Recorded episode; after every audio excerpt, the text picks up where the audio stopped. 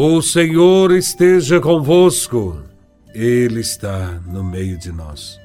Proclamação do Evangelho de Nosso Senhor Jesus Cristo, segundo São Mateus, capítulo 18, versículos de 15 a 20. Glória a Vós, Senhor. Naquele tempo, disse Jesus a seus discípulos: se o teu irmão pecar contra ti, vai corrigi-lo, mas em particular, a sós contigo. Se ele te ouvir, tu ganhaste o teu irmão. Se ele não te ouvir, toma contigo mais uma ou duas pessoas, para que toda a questão seja decidida sob a palavra de duas ou três testemunhas. Se ele não vos der ouvido, dizei-o à igreja. Se nem mesmo a igreja lhe ouvir, seja tratado como se fosse um pagão ou um pecador público. Em verdade vos digo: tudo o que ligardes na terra será ligado no céu e tudo que desligardes na terra será desligado no céu. De novo eu vos digo: se dois de vós estiverem de acordo na terra sobre qualquer coisa que quiserem pedir, isto vos será concedido por meu Pai que está nos céus. Pois onde dois ou três estiverem reunidos em meu nome, eu estou ali, no meio deles. Palavra da salvação.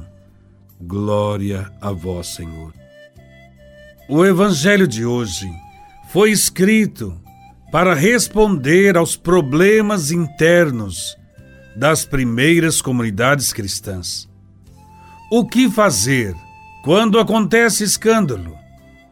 Como corrigir quem erra? Jesus nos ensina a não permanecer indiferente e neutro diante daquele que erra. Somos responsáveis uns pelos outros. Nosso dever é repreender aquele que errou. Este Evangelho quer dar orientações para desenvolver o amor e favorecer a harmonia entre os membros da comunidade. Nenhuma comunidade merece o nome de cristã se não for uma comunidade em que os irmãos possam enfrentar assim os próprios problemas. Quando alguém erra, há uma coisa que não deve ser feita: espalhar a notícia do erro cometido. Se fizer isto, estará difamando o outro. E a difamação pode destruir o outro.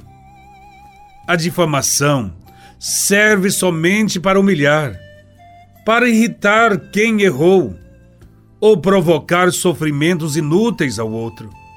É o mesmo que perder para sempre a oportunidade de recuperar o irmão.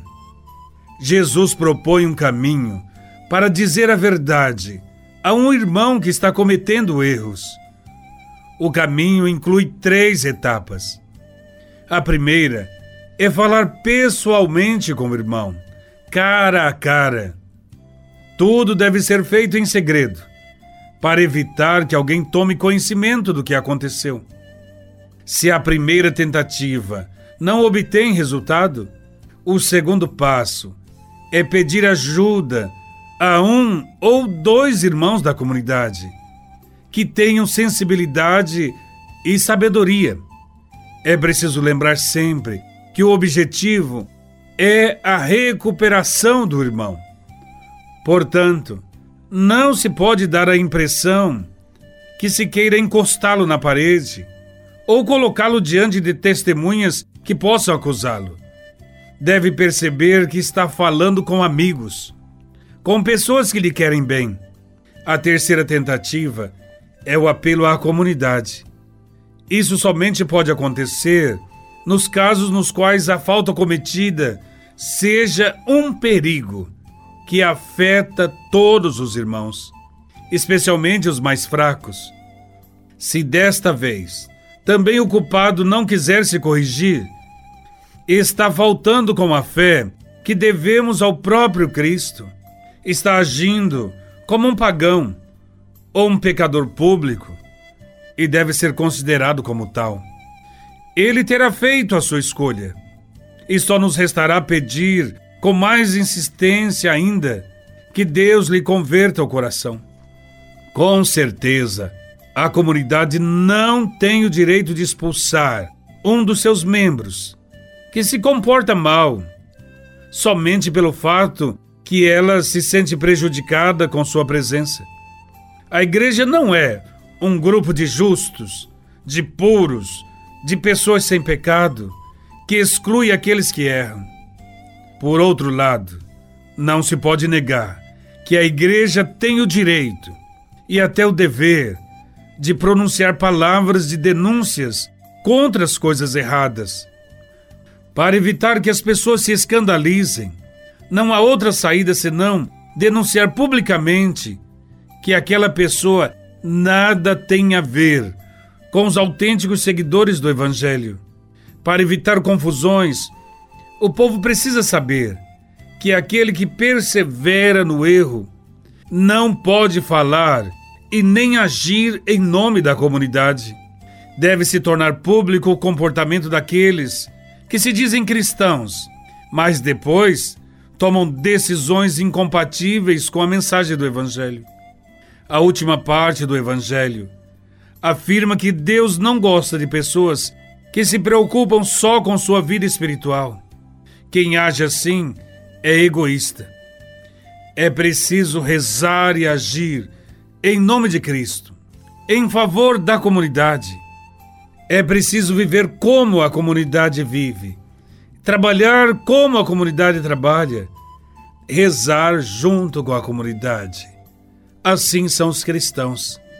Acreditam no perdão e na misericórdia e perseveram no amor de Deus, se convertendo dia após dia. Louvado seja nosso Senhor Jesus Cristo, para sempre seja louvado.